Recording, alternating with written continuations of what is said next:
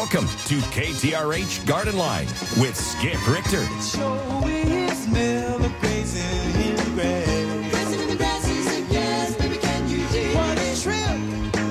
Just watching as the world goes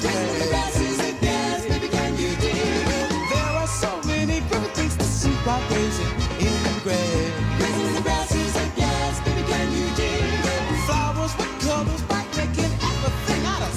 Welcome back to Garden Line on a gorgeous Saturday. Oh my gosh, this is this is a day to be outside doing some gardening. And if you don't want to go outside, well, at least get close to a window so you can enjoy it from there. You can do some indoor gardening. There's things we can be doing now too inside. But you know, they say he who hesitates is lost, and that's true when it comes to gardening practices. And so don't delay, don't wait. Uh, don't wait until uh, it's too late. Uh, go ahead and get out there, get the soil ready, get the plants, start planting things, start your seedlings. Let's get going. It is time to do that. We're going to start now by heading out to Katy and talking to Ken. Hello, Ken. How are you doing? Can you hear me okay? Yes, sir, I can. I'm well, thank you. Okay, well, you helped me out a lot last September to identify those little uh, chinch bugs, and uh, Ah. they were killing the grass out there. Okay. And we got them stopped, but not before they took out, oh, about a 30 by 30, you know, 1,000 square foot spot. Yeesh. And I'm planning here in about the first week of March to sod that area up. But in the time between then and now, you can guess that the uh, weeds have kind of made an invasion. Right. there. Mhm. And what can I spray or hit them with now that won't impede the sod when I put it on later? Okay. I, I'm I'm just not thinking that the pre-emergents are going to do the job because you know the dollar weed and everything's all up already. Yeah, and and you and everybody listening, hear me carefully. Do not put the pre-emergence out and then lay sod on top of it. Pre-emergents are made to stop roots of seeds from growing, root little seedling roots. That's how they work. It's one of the ways they work.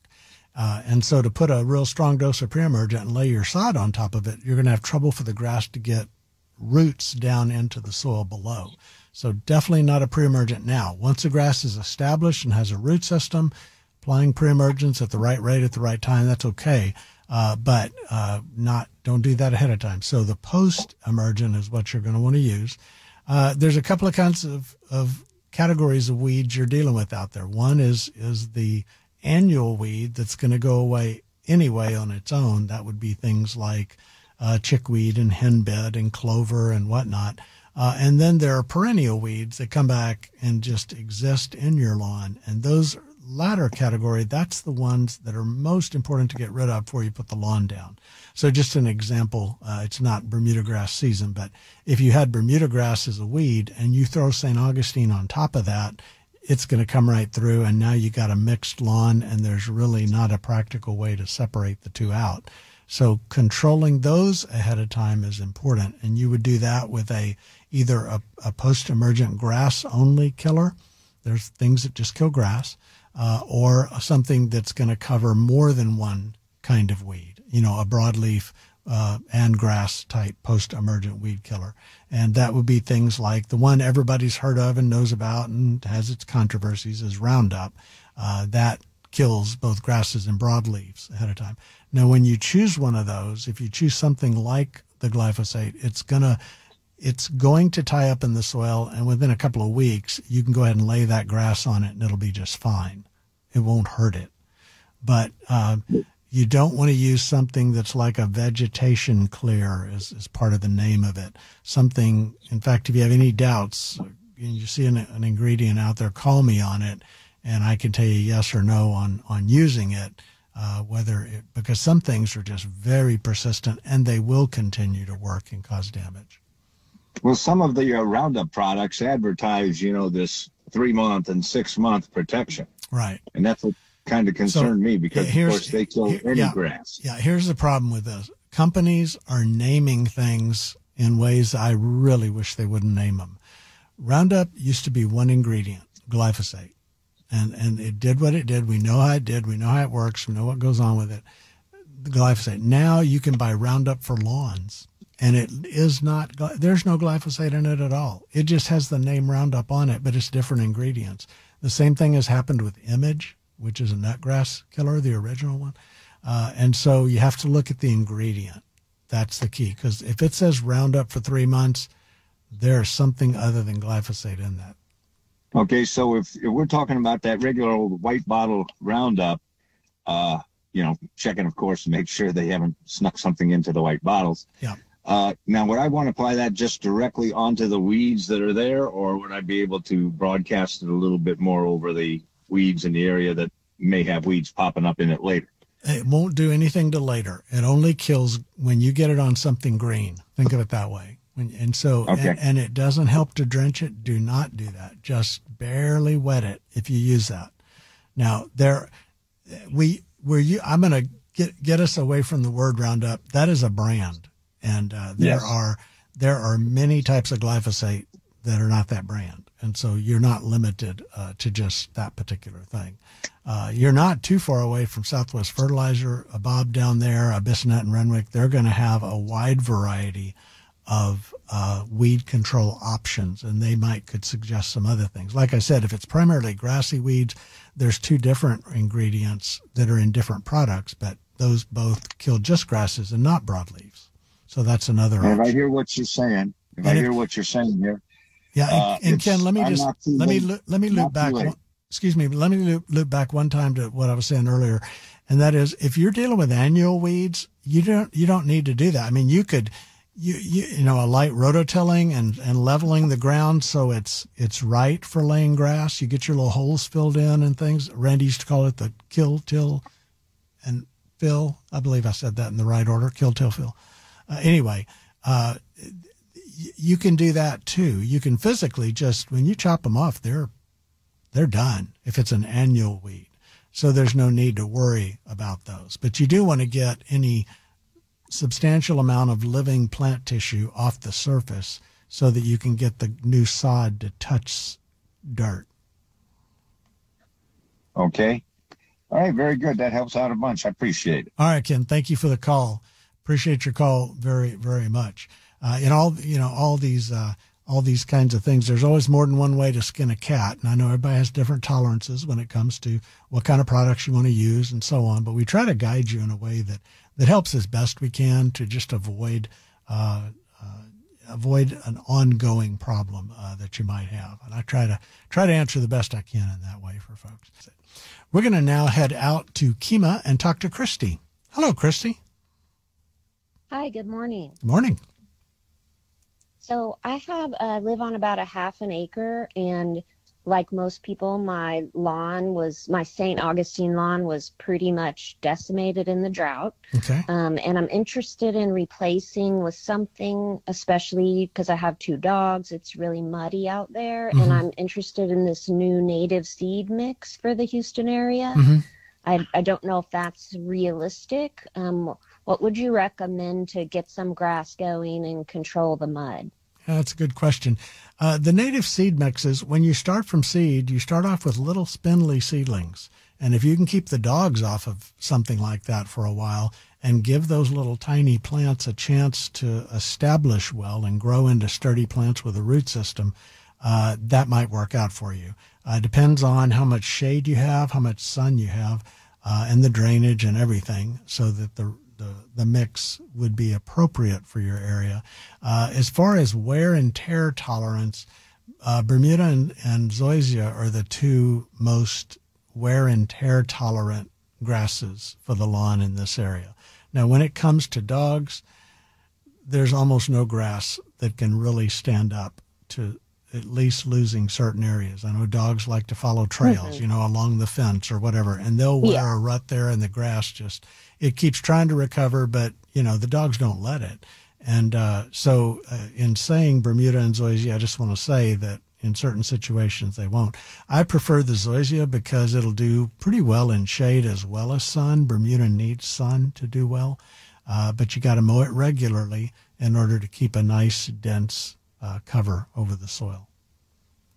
Okay. And are you familiar with the new native grass seed mix? I have. I've never tried it. I've never tried growing it. Uh, but wh- where did you get it, or where did you see it?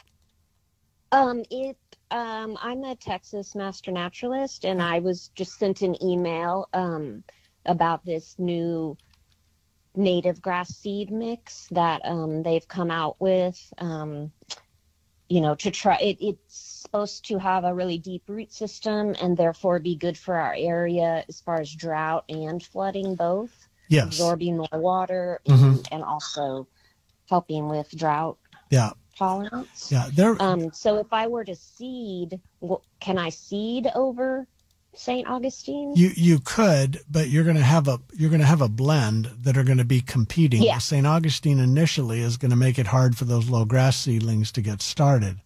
Uh, but that that mix that was found for down here, it's it's Mm-hmm. Yeah. got a number of grasses, but they're more Yeah. of a pasture kind of grass. So Right. you may not it may not be as lawn acceptable for most people. Uh, it- but if Mm-hmm. you're if you can tolerate a little bit of a mini meadow rather than a, a Yeah. tight, neatly neatly mowed lawn, I think that it they will do uh, pretty well. There's more than one seed mix out there like that. I think one of them, Mm-hmm. oh gosh, what was the name of that group? The oh Houston Wilderness uh, had a had a- yes, had a that's group. the one I'm referring to. Yeah. Okay, yeah, uh, that makes sense. So anyway, it's it's got it's got a mix. I mean, uh, I don't know. I think there's almost a dozen different things that'll grow Yeah. in there, but it's not just grasses.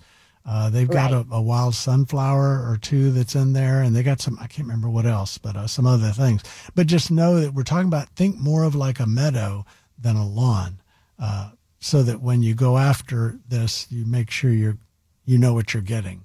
It's a good mix. Yeah, but- I mean, it it, Yeah, it lives here native, so it's you know it can grow here.